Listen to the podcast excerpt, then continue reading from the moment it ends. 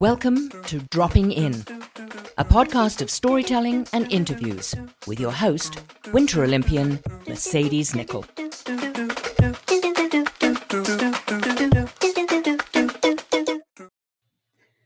Thank you so much for dropping in on Series 9. Now, this is a series where I've reached out to my past guests, parents, to see if they are okay with coming on a podcast. Some of them are a little too shy, and some of them have come on, and we have heard from both of my parents, and I have another guest today. This is episode 79. Let me introduce the guest that we will be chatting with today. This guest is mother to episode 60. That was series seven, where I had Canadian Paralympians on. You might want to catch that and listen to it. Episode 60 if you haven't listened to it yet.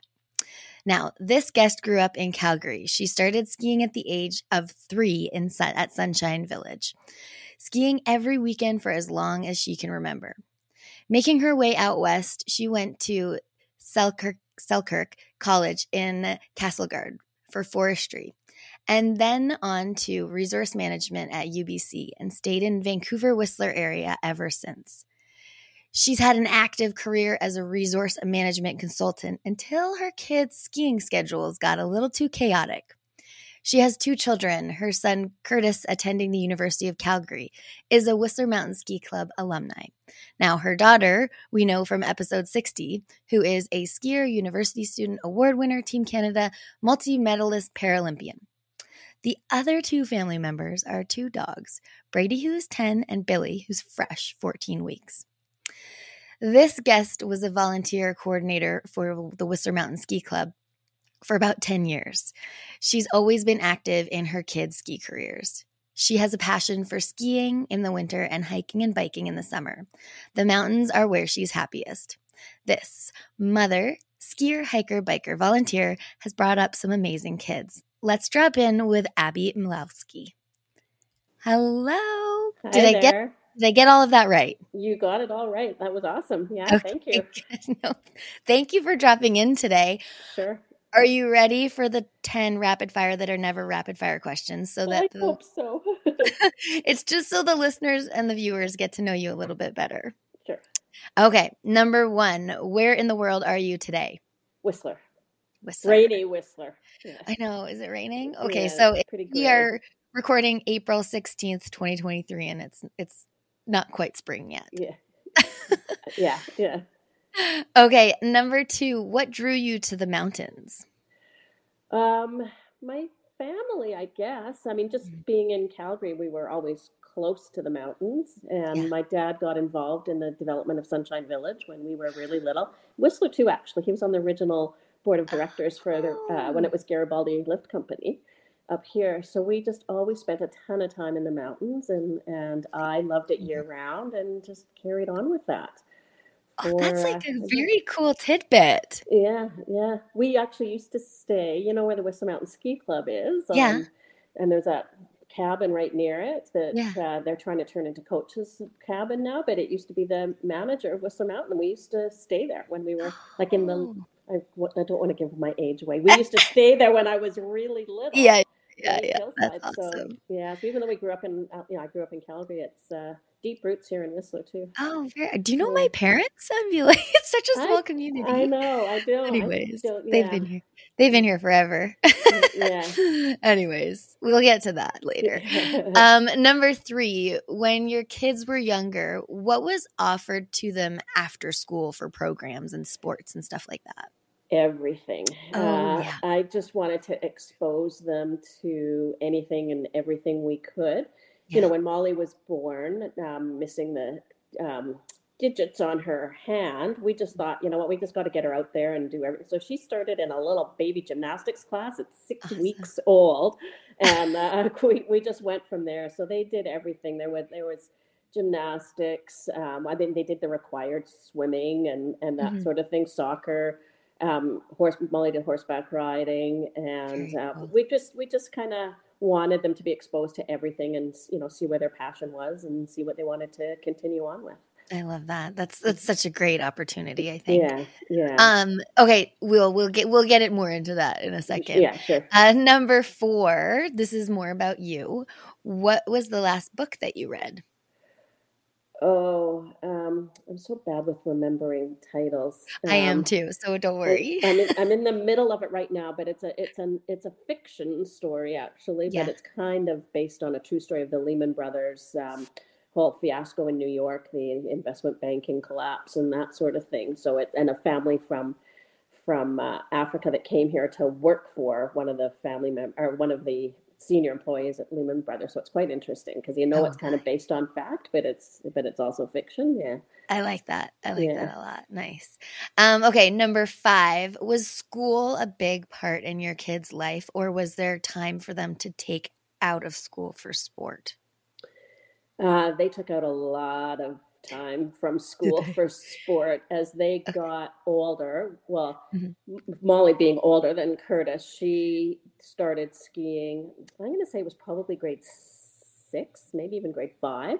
Started Yeah. doing a lot of training on Thursdays and Fridays, as well as Saturday and Sunday. Okay. So we often, they were at school in West Vancouver, but we often came up to Whistler on Wednesday night and they skied Thursday, Friday, Saturday, Sunday. Curtis, even though he wasn't quite as active in skiing yet, I mean, Yeah. his, none of his group skied weekends or Yeah. weekdays, but he, uh, you know, I had to bring him up with me because I couldn't leave him at home. Right. so, Yeah, yeah, uh, so they missed a lot of school, and then especially in high school, they they missed a, a, a ton of school. And were they- to- Were the schools okay with that? Like, did they graduate on time? Yeah, the schools were great. Yeah. Um, they, um, you know, they didn't at the time have any kind of special program um, for Yeah. for missing school, but uh, they were really accommodating. Uh, I I kind of told my kids they had to be the ones that communicated well with their teachers and with the Right. principal, and they had to keep their marks up, and and Yeah. then we could do this. But uh, I occasionally had to intervene, but not very often.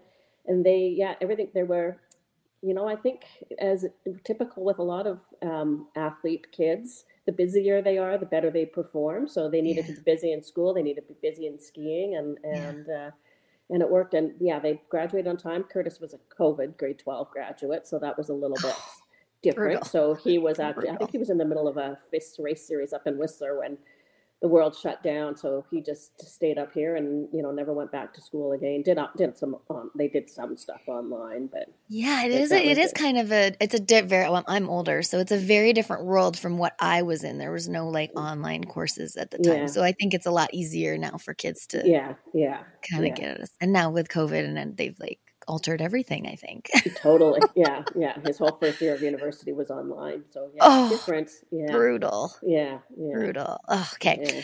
Uh, number six. Now, would you be at all of your kids' events when they were younger? I tried. It was hard to be at everything because there was competing schedules with them Okay. too. Curtis also was played a lot of basketball. So it was I tried to go I, I was on the road a ton with them and I tried to balance and be able to be there for both kids. But when they were younger, for sure, it was, you know, at that time parent volunteers were a huge part of ski racing. So we went and we cooked, we drove, we did all of that kind of stuff. So I and I loved being there. I had a hard time watching just out of nerves, but yeah. I loved Yeah. I loved being at, at anything I could go to. Yeah. Okay, cool. That's awesome. Um, number seven, I'm excited to hear the answer to this question because I know you're everywhere volunteering your time nowadays. How active is your lifestyle? Uh, very like active, active um, volunteering or All of the- Yeah, I mean, vol- I would say volunteering is still being very active. Like you're on your feet, organizing. What was what were you just organizing? A NORAM? Yeah, the NORAM finals were held here in Whistler, so that was huge. Uh, I normally do Whistler Cup. I've done Whistler Cup for about ten years, Right. but because the NORAMs was right before, there was no way to do both. Right. So that was huge. I, I've been the volunteer coordinator at the ski club for a long time. I'm, I've, I've, I think I have finally Have moved away out? from it fully. I've, I've kind of stepped away three times now, and, Oh, but never actually stepped They away. keep pulling you back in. Yeah, so I think NORAMs might be it, but yeah, so that that's all huge, big big volunteering. But I'm also I'm training to do this. Um, I don't I don't know if you saw it last fall uh, last October the Everesting thing that was here on. Uh, oh my gosh! Yeah, so I'm training to do the one in Jackson Hole in in mid July. So can you, you, explain to people what that is? Because so it it's crazy here. Six hours to um, it's at three or four different locations in North America, and yeah. you have thirty. They they choose a hike and you have 30 and they calculate what the elevate what how many times you have to do that hike to reach the elevation of everest so it's called 29029 which is the height of everest so um, I oh I'm always God. looking for a goal to stay fit. I'm not motivated enough to just keep going for no reason. So I always right. need whether it's a big hike that I'm going to do or you know some kind of trip. And yeah. the last few years, I've been lacking that goal. And I was doing mm-hmm. the ascent trail with a girlfriend last October, and I saw this event going on, and I went, okay, there's my goal. Yeah. And uh, so, I, but I didn't want to do it at Whistler because it was just too familiar, and and I didn't think I could. The ascent trail you have to do eight times to reach the height of Everest, and I you have 36 hours to do it. You start at 6 a.m. on uh, Friday morning, and you have until 6 p.m. on the Saturday to to finish it. So I looked Dude. at there were other events. So I'm, I'm doing Jackson Hole, which this is the first time they've done Jackson Hole, and I think it's going to okay. be probably they say it's going to be the hardest one because you have to do it 19 times, but it's really steep. Why so, not? Why not? Why wouldn't you set that goal for yourself to go to the hardest one possible? One that fit in my schedule. So okay. So I've been oh trying to train for that in between all of this other stuff. So and every wow. day I wake up and I go, okay, today's the day I'm really going to start to focus on this, and now I really have to, or I'm going to oh die. Gosh, 19 times. What's is that? Is there an elevation difference yeah. in Jackson? Yes. So I'm going. It's it starts on a Friday morning. I'm going to go out on a Tuesday just yeah, so just I can acclimatize. Yeah, and which you know I hummed and hawed about that because you also apparently for this particular hike you see the whole thing. It's short. It's yeah. it's only it's 1.1 miles. Um, okay, where, but like straight up. Yeah, so you know where the ascent trail is nice and meandering through trees and you know very terrain, so you can see this whole thing from the bottom. Right. So I was a bit worried about kind of getting there and, and looking at it. totally. I have to do this 19 times. oh my gosh. I don't even want to do the ascent trail once. It's uh, so well, It's funny because you know I'm working with a trainer and I said to her, I don't think I can do the ascent trail twice. How can I do this? And she goes, Well, you could if you had to. You know, when yeah. to do it, you don't have the mindset that you're going to just ride the gondola down and go and do it again, right? yeah, yeah. If you were training for this, but we'll see. Uh, they have they set different goals. A certain I can't remember how many times. I think it's if you do it twelve times, you've reached the height of Kilimanjaro. And oh, that's they cool. set different goals. So if you okay. you know if you don't make it, then you've you've always achieved something. And I did Kilimanjaro right. in 2014. So you're like I kind of go, okay, that's my goal then, okay. and anything on top of that will be a bonus. I think you're gonna get 19. I don't. I've just met you, but I feel like you've got the determination. we'll see. okay. oh my gosh. So okay, this next question is actually bang on point. Number eight. How do you motivate yourself on days that you might be lacking motivation to get outside and be active? Well, I can't now, right? I have to. I just have to do it, even if I don't get outside. and I kind of turned, you know, when April didn't sometimes April can be really nice in Whistler, right? And sometimes it's really crappy. And we've had yeah. some beautiful days for sure, but yeah. we've had a lot of really crappy ones. And I have a hard time on those days. And of course, there's you yeah. can't do a ton of hiking yet because there's too much snow. Exactly. So, i but I have to make myself do something. So I, will even just like I'll do step ups on my coffee table. Nice. And uh, and I'll just go, okay, I got to do it for half an hour, and I, you know, just something so I make sure because yeah. I wake up every morning going, "Am I gonna? How can I be ready and stuff?" So I just uh, and having yeah. dogs motivates you too because they yeah. got to get out for exercise. So yeah. that that helps. Yeah, for sure. Nice. Um, number nine. What makes you smile? My kids. Yes, um, that's, my parents said that to me. I was like, "Oh, I love watching them grow and develop." I miss you know, as soon as they move on to another stage in life, I miss the previous stage, but I'm so excited right. for the stage they're in and stuff. But yeah. you know what? Just everything does too. Just being, you know, up in the mountains, having the kind of the freedom and flexibility to choose what I want to do and stuff. It's yeah. all good. Yeah. We do live in a pretty special place. Yeah, it's pretty awesome. yeah, yeah. Awesome. Okay, number 10. This is the last one of the rapid fire. Did you know about your kids' passion from a young age? Um, yes.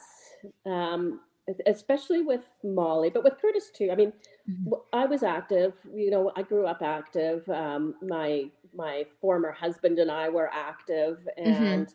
so you know, there was no question my kids were going to be active. I loved my life growing up, spending every weekend in Banff and yeah. I wanted to replicate that for my kids. So, you know, which is why, you know, living in, in Vancouver, Whistler made sense. Yeah. And I just wanted them to have that kind of same joy of every Friday heading up to the mountains and skiing for the weekend and, and heading back. So they were active from day one, but Mollie, you know, like was born active. She was, um, you know, I, I always tell the story when she was like seven months old and in one of those little exerciser things.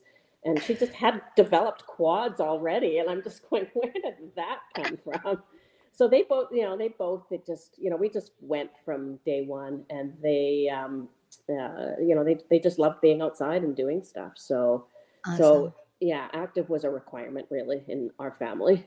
Very cool. That was the rapid fire. We made it through. Always fun. um, I do want to get into like having all the opportunities to try different sports when you're little. I think that's kind of the theme and like parents allowing their kids a little bit of independence. Would you say that that's a path that you took as well with your kids? Yeah, for sure. I mean, you know, today, you know, independence is a little harder, right? So for mm-hmm. sure, you know, they had, um, um, you know, the freedom to. The only activity that was non-negotiable for me was swimming lessons because I wanted them to to be, you know, to know how to swim and feel comfortable in any water and stuff. So that was the only non-negotiable, and they'll both tell you that's the thing they hated most. Oh, really? They, yeah, they hated the cold water. They hated having to go. they hated all these snotty kids in the pool and stuff oh like gosh, that. I love it. And and th- those are the bad memories that they have of me. But you know what? They're bad memories for me growing up too. We, you know, I remember my mom, you know, forcing me into the car to get me to the Y to take swimming lessons. But that was just the one thing that I didn't care what else there they wanted to do. They needed to yeah. know how to be safe around water and how to swim and, and stuff like that. So that's a um, good mom tip. that was the you know the non-negotiable forced schedule.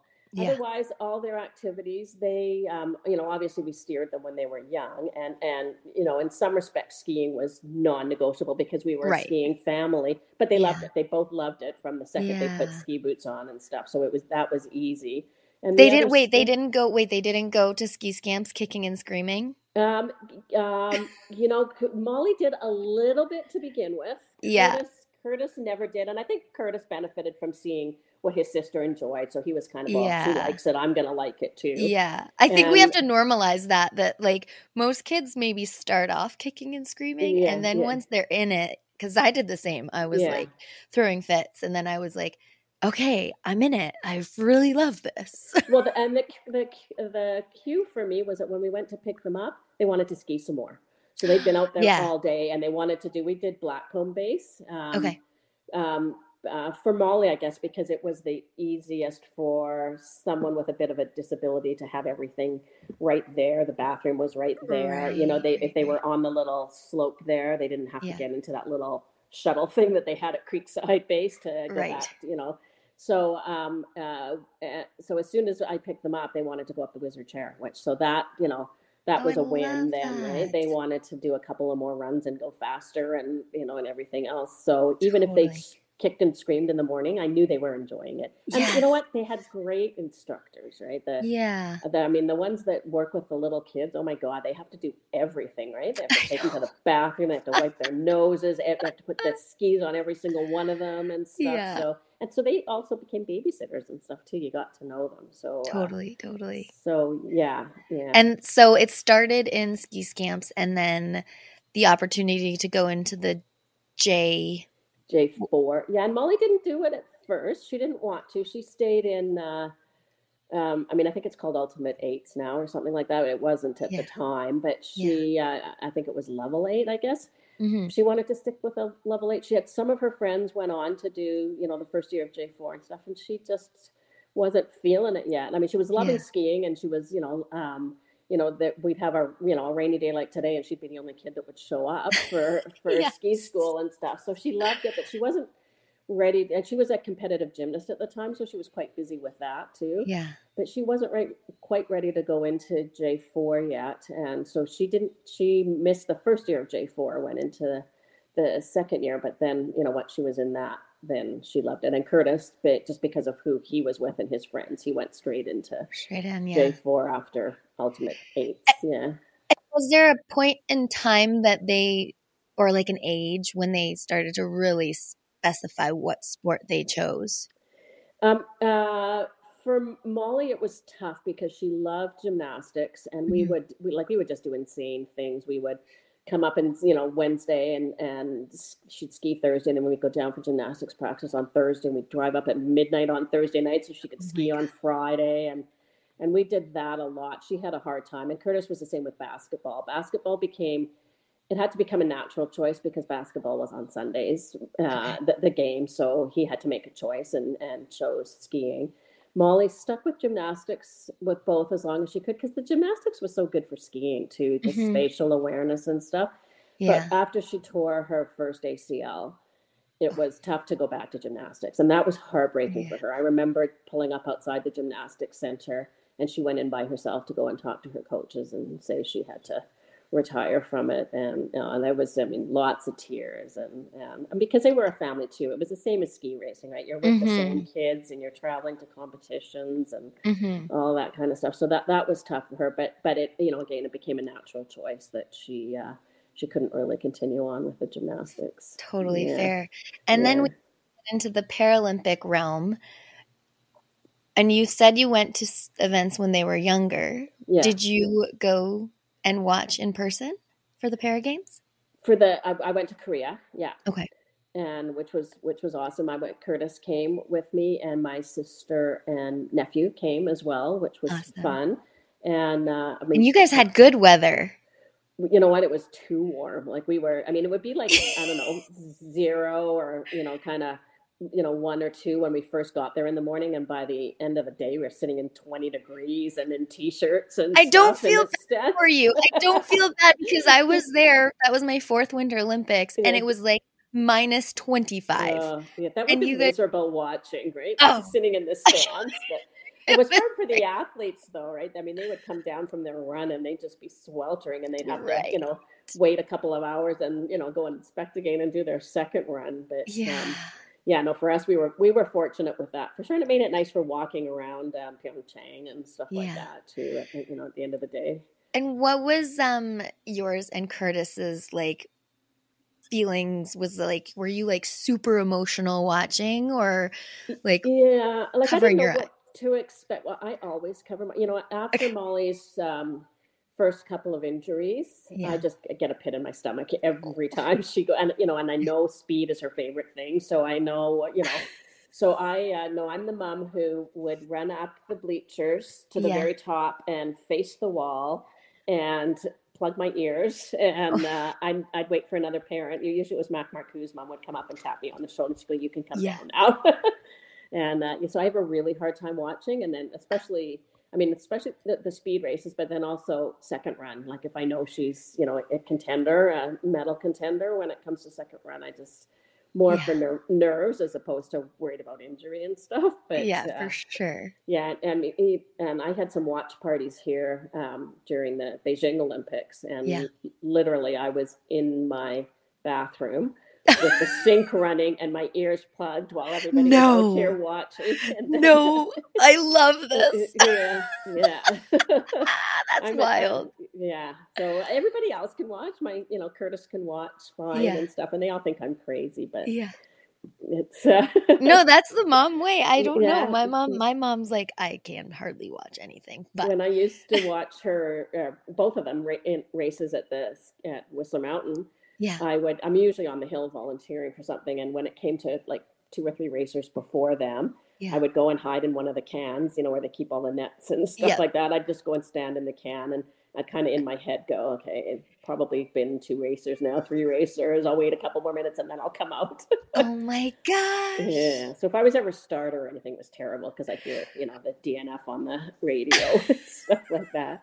Okay, so Yeah. but then on- once she's finished and you Yeah. know how she's placed, Yeah. were you like Oh, totally. losing it? Yeah. Yeah. Totally. and it's just so fun to be at the um, at the games because you're just surrounded by people who are so happy for Yeah. Canada. Oh, I have right? like so I have goosebumps because Yeah. it's like such a, a a surreal feeling that I I hope a lot of people get to experience, even Yeah. if just in the crowd, because it's it's so cool. it is, and I remember um, Mac mom saying to me, "There's nothing like the first gold medal, right? Like it's." Uh, yeah, no, it was cool, and it was, you know, it's fun. I wish more my family could have come, and I think in Yeah. hindsight, once they saw it all, they wished they had come too, and Yeah. of course didn't have the opportunity to, to in Beijing.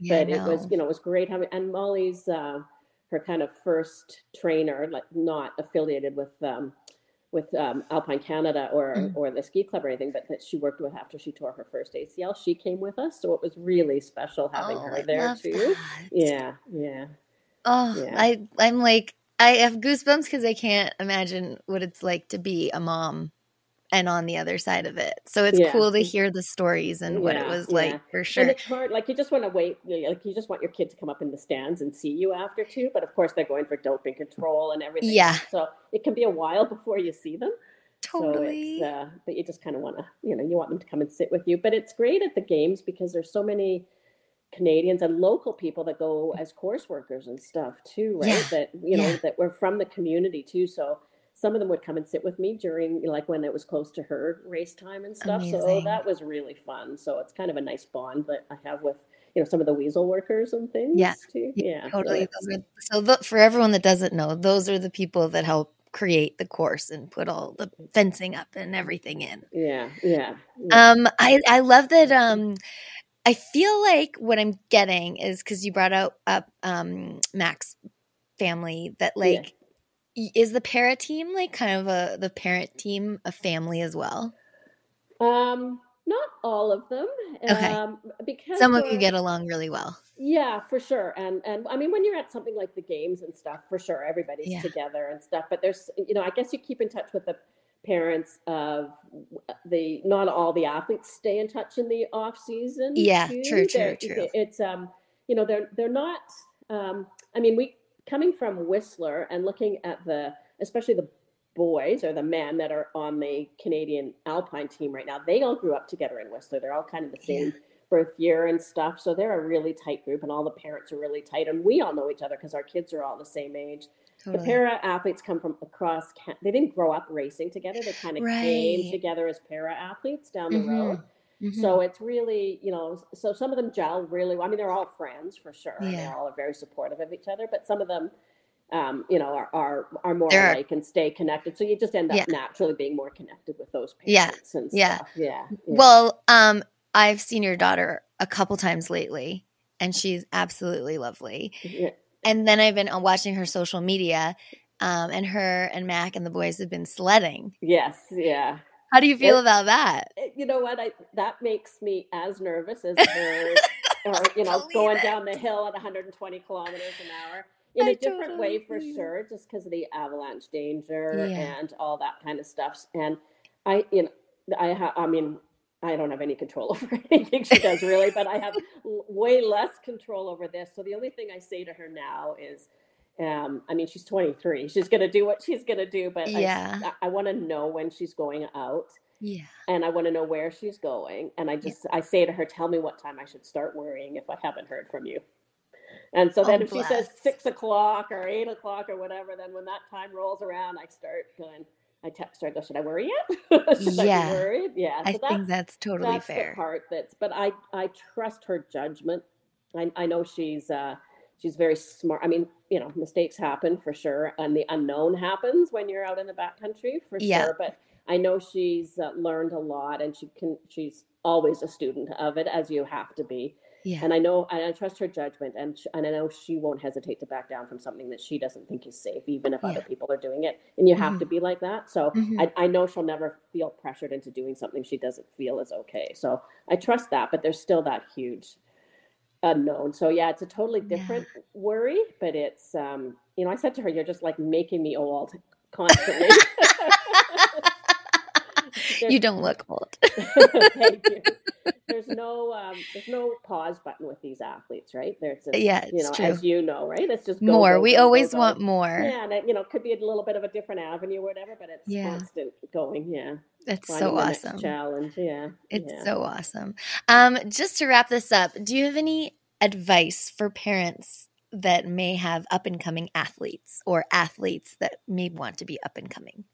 Um, I think you know, really, my main advice would be you just got to let them do what their passion is, right? I've Yeah. I've seen the gamut of kids that are kind of forced to do it because it's uh, it's almost like the parents are living vicariously through them. Mhm, And I mhm. remember saying to my kids always because they were so busy between gymnastics and basketball and skiing and school and everything else. I remember saying to them, you know, you have to tell me this is what you want to be doing. Like, I don't want Yeah. you feeling any pressure to be doing any of this because I used to joke that, you know, I don't want to be paying for your counseling when you're in your 20s because, you know, you lost your high school or whatever. So I think it's important to, you know, have constant check ins with them and make sure that, uh, you know, Yeah. it's what they want to be doing. But if it's one of what they want to be doing, like facilitate it any way you can Mhm. but I'm I'm very I'm also very determined to not be that parent on the hill who interferes too, right? Like you know, Right. they're they're in charge. The coaches are in charge of them when they're off skiing, and the coaches know best. And uh, yeah. and for sure, there's things you need to do to be able to support them and stuff. But you just gotta you know you, you they'll come to you when they need help too, right? You give them the the freedom to be choosing that, and they're gonna Yeah. they're to come to you when they need. If you kind of are too helicopter parenting on them, they're, they're to make it difficult, right? So Yeah. it's um, you got, but yeah, I'm, I'm I'm very big on letting them follow their passion. That's awesome. That's really good advice. And I, I hope that uh, everyone takes that and flies with it because it seems to be the theme throughout with the, the parents right now, Yeah. which is really cool. Um, I want to thank you so much for dropping in with us today. And I wish you the best of luck on this hike. I can't wait to see how it goes. Thank you, and thank you so much. That was fun. Yeah, My pleasure. thanks. So much for dropping in today. You can find everything you want to know about dropping in with Mercedes at droppinginwithmercedes.com. Don't forget to subscribe on Apple, Spotify, and YouTube. Thanks, DJ Kenosis, for the music, and my mom for the intro voice.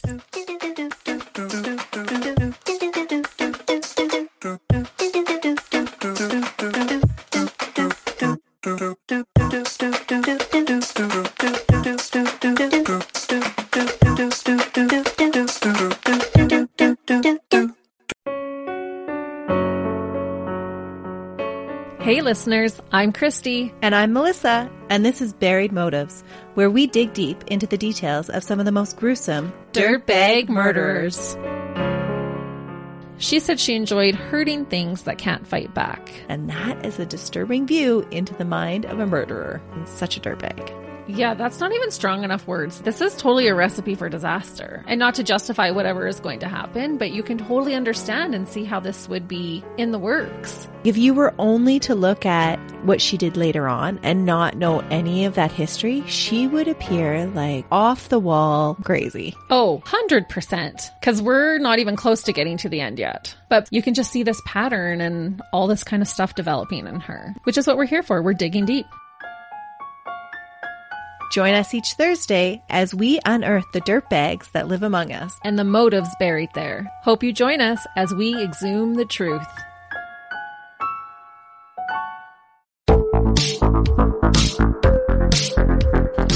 I'm Connie Thiessen, the host of Broadcast Dialogue, the podcast. We focus on Canada and the challenges facing Canadian radio and TV, as well as highlighting those moving the industry forward from podcasting and streaming to new broadcast tech.